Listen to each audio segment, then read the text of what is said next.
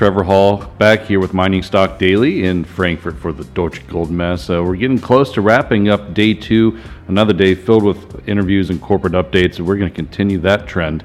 Happy to welcome in Dave Cole, CEO of EMX Royalty, no stranger to the podcast. They trade on the NYSE American and the TSX Venture with the symbol you guessed it, EMX. Dave, welcome back. Thank you, Trevor. Always my pleasure to be here. You've, Fun to uh, be back in Frankfurt. It's fun to be back in Frankfurt. You've been active doing some marketing in Europe. How's the meetings going? They're going pretty well. You know, our business model sells well here. People are looking for a buy and hold strategy. People understand that royalties are phenomenal financial instruments. You can't own enough royalties. Uh, we've developed a nice long term shareholder base. Yeah. Well, what are some of maybe general themes or questions you've been getting in the last week since you've been on here? How are people kind of looking and expressing this market right now? Well, of course, everyone always asks me um, to pontificate on my view on metal prices, which, which, of course, that's not our job. But never mind. You know, people always ask that, and then people are always interested to know about specific assets within the portfolio. And I get a lot of questions about the Timok project, uh, particularly being here in Europe, but also because it's a you know significant asset within the portfolio. Oh, so what are you answering? What, what is going? You, I So thought you were going to take it because well- you know you know I was going to ask. I know. I was this. just giving you a softball. so, um, you know, we put in our annual report that came out a few weeks ago, Trevor, that the negotiations with Zijin have been going smoothly, albeit slowly, uh, and we do expect resolution to be announced forthrightly. And um, um, I've never been more confident of that than I am today. I think the shareholders are going to be very appreciative of how we have uh, completed this transaction, and we will see the forthcoming cash flow. We can go on Zijin's website and see how much copper and gold they've been producing in 21 and 22 and extrapolate that forward. Uh, it's going to be a nice multi-million dollar number per year for EMX, and and you know I understand the investor public uh, is in a risk-off mode, and uh, my suggestion is, you know, if you don't want to buy before that news comes out, despite the fact we put in our annual report that it is forthcoming, Yeah. uh, you know, wait for the actual day and then buy. You'll, you'll still get a great deal um, because that, that, that royalty is worth quite a bit in my stock. It, that is not represented in my current stock price, in my opinion. that value. You don't think that's built into the price? I don't. I don't. Yeah. But let me uh, so let me in, in, and I want to kind of challenge you on this a little Sure. bit. and, You know, Sure. I, I respect you dearly, but what you just mentioned with Timok is almost the same thing you mentioned to me a year ago. That's correct. It's been 14 months. Has it been that long? Yeah, it's been Holy 14 cow! months. Yeah. So, what is what is the holdup here? What is going on? So, so um, lawyers. yeah, No, but here's the deal. Um, the royalty was poorly written originally, and please, please realize I bought this royalty for two hundred thousand Canadian dollars. Yeah. it's it's not a royalty that I wrote, um, so we accept the royalty as it was written, and uh, uh, you know it had some issues. Uh, we're fixing this so it can never be disputed again, and we're papering it up properly so it's efficient um, for both companies and any, and any other future counterparty that exists, right? And it involves uh, Zijin, which is a huge multi-billion-dollar, partially government-owned entity that you know operates in Chinese, in China. Um, and then there's Serbia, and of course the Serbian counsel needs to be involved. And then there's our Canadian counsel and their Canadian counsel. So there's four different law groups that have to review the document on every turn of the document. So you get a red line, and you, and you, you make comments, and you send it back, and it's two months you get before you get it back again. But uh, hey, you know what? Um, I told the guys from the beginning, more important to get it right than to get it fast. Okay. What are the chances? Um, is it, it is it better to? Is it safe to say if this comes back, you're going to get that half percent NSR on on Timok? No, uh, no, I don't think it'll be half percent. Half percent is the maximum that you could interpret it to have been, um, and it was our starting position. And 0.225 percent is the minimum that you could interpret it to be. Um, I believe it's likely that you know we met somewhere in the middle. We're we're uh, reasonable people. Uh, I believe that Zijin's viewpoint that the royalty should have been diluted is probably accurate. Our, our interpretation that it had net, had not been diluted when you read the royalty agreement in specifics is also accurate. Okay. And that royalty agreement is filed on SEDAR. People can review that. Would it be out of expectation once this is settled and that news hits the market that Zijin would cut a royalty for the production that has not been paid since this? We wouldn't agree to it if it wasn't that way. Okay. Yeah, all the accrued royalties will be paid or I wouldn't sign. Okay. Yep, no question of that. Okay. Let's move on. Sure. Yeah, yeah, yeah. Well, you know, you can imagine how many questions I feel. No, I understand. and Uh, uh, you know it is it is very very important. Um, and of course, I, I'm as equally as frustrated or more frustrated than anybody else. It's taken 14 months, but we're accruing the royalties that are owed to us, uh, and uh, it will, at the end of the day, Trevor, be one of the most successful investments, certainly in the history of EMX, and, and one of the best royalty investments in the history of the royalty business. We're paying $200,000 for something that will likely pay hundreds of millions.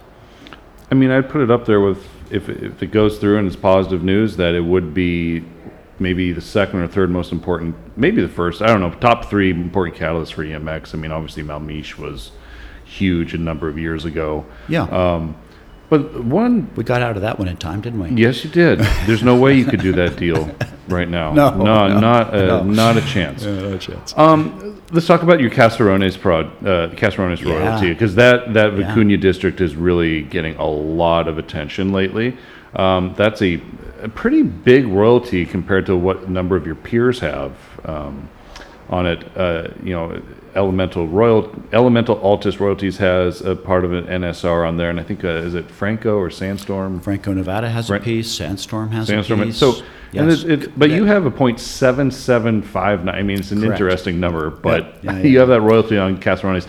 Give me a sense of, you know, obviously it doesn't mean much uh, for the uh, Lundin Mining coming in as major shareholder or a major uh, majority operator of Caserones now. Project equity in Caserones, correct? Yeah. Um, but you know, I mean, does that? How does that improve? Does that? Do you feel like that improves the project?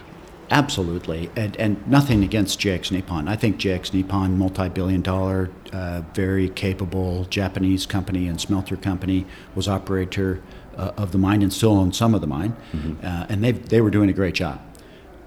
Lundin will do an even better job. And Lundin, we know is an aggressive operator. We know they will explore more, they'll convert more, they'll produce 43101 documents so we can talk more about the reserves and resources than we're allowed to talk now, um, which is also a, a key value add for us. But you know, I think Lundin is absolutely the right company to own this and to operate it. We're very, very, very pleased with that transition. How about the royalties in Turkey? How are they operating? Yeah, things are going along smoothly. There were some small startup issues with some geotechnical problems in the pit at Gedik Tepe, uh, a little bit of chemistry issues on the pad, nothing unexpected, or you know the types of, of issues you get when you start up a mine. But the royalty checks are rolling in. We're very pleased. Yeah. Uh, so are they still producing that oxide level? You bet. Yeah, there's a few years left there on the oxide zone. Uh, and then uh, we'll wait for the final decision as to whether the sulfide will be developed. It's, it's quite logical that it will be. We have a 2% royalty on that sulfide. And while we're talking about Turkey, I'd be happy to give you an update on Balya if Sure, you'd like. please. So I led you right into that one, didn't I? Yeah. so, so you know, uh, Balya's an asset that we generated uh, and, and you know, very successful. Uh, a lot of the drill results are out there. You can see those on our website. Uh, they've successfully developed developed this carbonate replacement deposit, lead, zinc, silver, high grade, really nice system. They've been mining on the other side of the property line off our royalty boundary for years, down to 900 meters depth now. Uh, and uh, uh, so the district's been consolidated, and they've put in multiple shafts now into the Hasana Tepe zone where our royalty is. Um, more and more of the of the production that goes through the mill will come from our royalty side, as per what they've explained to us. They did run into some metallurgical problems in the upper zone where there was a large clay content because of the weathering zone has more clay, and that clay was causing them some issues with respect to recoveries. Uh, but they are solving those, and they are getting deeper in the system where there's less clay. Long term, is going to be a great royalty. Um, let's talk about other than the royalties, the paying royalties. Let's move to another aspect of the business model, and that is uh, project optionality and providing those, um, providing you know options, doing deals with other junior explorers. Um, you know, it kind of felt a little bit quiet on that side in the last year, if that's fair to say. Maybe maybe you disagree. I'm happy to hear it, but you know, it, it seemed like a little less activity on that side in 2022. Uh, not that you didn't do any deals, but there were there were deals being done, but it seemed a little bit on the quieter side. Is that fair to say? Yeah, you know, the overall um, appetite for projects when the capital markets were less robust in 22 definitely impacted us on that side. But keep in mind, we've sold 92 projects in uh, since the beginning of 2018. You know just eclipses our, our, our competition. Um, I believe the final number for 2022 was around 14 or 15 projects sold. So About one a month, yeah, one plus. Yeah, yeah, and and uh, keep in mind we did just sell our entire, or in the process of selling. We signed a letter of intent to sell our entire Idaho portfolio. Very capable gentleman who will leave EMX and become CEO of this company, Dr. Curtis Johnson. Uh, that is Scout Discoveries Corporation. I'm really excited for uh, Dr. Curtis Johnson. I think he's going to do a great job. He's a really fired up and smart young man and uh, we're you know we're here to support him and make sure he does well with that business. But there's 14 right there. Right. Boom. Yeah. Uh, and then we did just sell uh, the Yarrol property in, in Australia, which is one people have been you know, making comments on for years because there's some really nice gold in it. 17 meters of 4 grams we hit near surface. And then fortuitously, we discovered that manganese cobalt zone on the same license. Happy to have that in the hand, capable hands of my friend Travis Schwertfeger. Travis Schwertfeger runs Many Peaks Gold. I've known Travis since he was a young kid. We used to work together at Newmont. Uh, he's a great geologist, great businessman. And uh, well, I'm very pleased to own more of the stock as part of that transaction because I think Travis can do very well with that. And it's in a good spot in Queensland. You It's guys were drilling that yourself before this deal, wasn't Yeah, and, and Travis is paying back, paying us back for all that drilling. Is he? And you know, it's a fast. You want to hear the discovery story here? Sure. So you know, we bought it because it had a small historic gold resource. We bought it very inexpensively, thanks to Eric Jensen, Dr. Eric Jensen, and his fleet of the foot uh, guy on the field, Chris Spurway.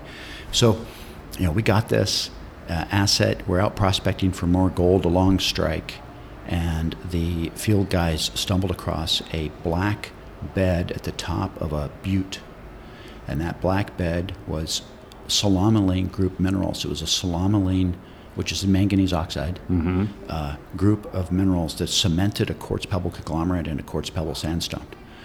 Put that in a bag, and it was assaying, you know, around 10% manganese oxide, about a percent cobalt, if you can imagine that. So, of course, we got pretty excited. We delineated the outcrop expression around the butte, um, came in and drilled it, and the story gets even more interesting. After we did more mineralogical work on this clastic unit, the sandstone and conglomerate, it's full of titanium oxide sand, mineral sand. Interesting. So it, it's actually probably one of the most economically interesting aspects of the project now is the mineral sand component. But there's also this cobalt and manganese, and there's a you know there's a bit of uh, uh, nickel in that system as well. So it is very interesting. I think Travis is going to do a good job with this. He has the benefit of all the groundwork that we've done and the drill holes that we've put into that. We cut him a fair deal. We're getting paid back for the work that we've done to date. We are happy shareholders in Many Peaks, and of course, we have a royalty Yeah. that's straight down the fairway for the type of deal that EMX does.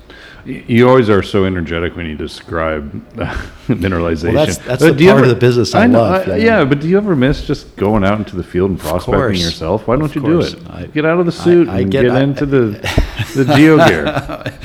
Wow, that's I love that idea. What, Yes. well, I mean, like, what's stopping you? Well, um, somebody has to come and talk to you, Trevor. the, the, you know, we have to wear multiple hats, and, and that's the hat that I most like to wear. I do get in the field every once in a while. Maybe when I semi-retire, I'll go back to doing all field work again. I, I, you know, that's where my roots are. What's last question? Really, if if you can talk about 2023 strategy, what is the name of the game? I mean, and we can talk about the three How about, how about if we double or triple cash flow per share? well, how are you going to do that? Because we've got Timok will be coming in, Caserones cash flowing like crazy, Gediktepe. Uh, you know, we've crossed the boundary. This thing, this thing's turned into a cash machine. Yeah. Well, I really hope, as a as a shareholder of EMX Royalty, I really hope you and I are not sitting here this fall and having the same conversation about Timok. Uh, me too. I'm with you on that All one.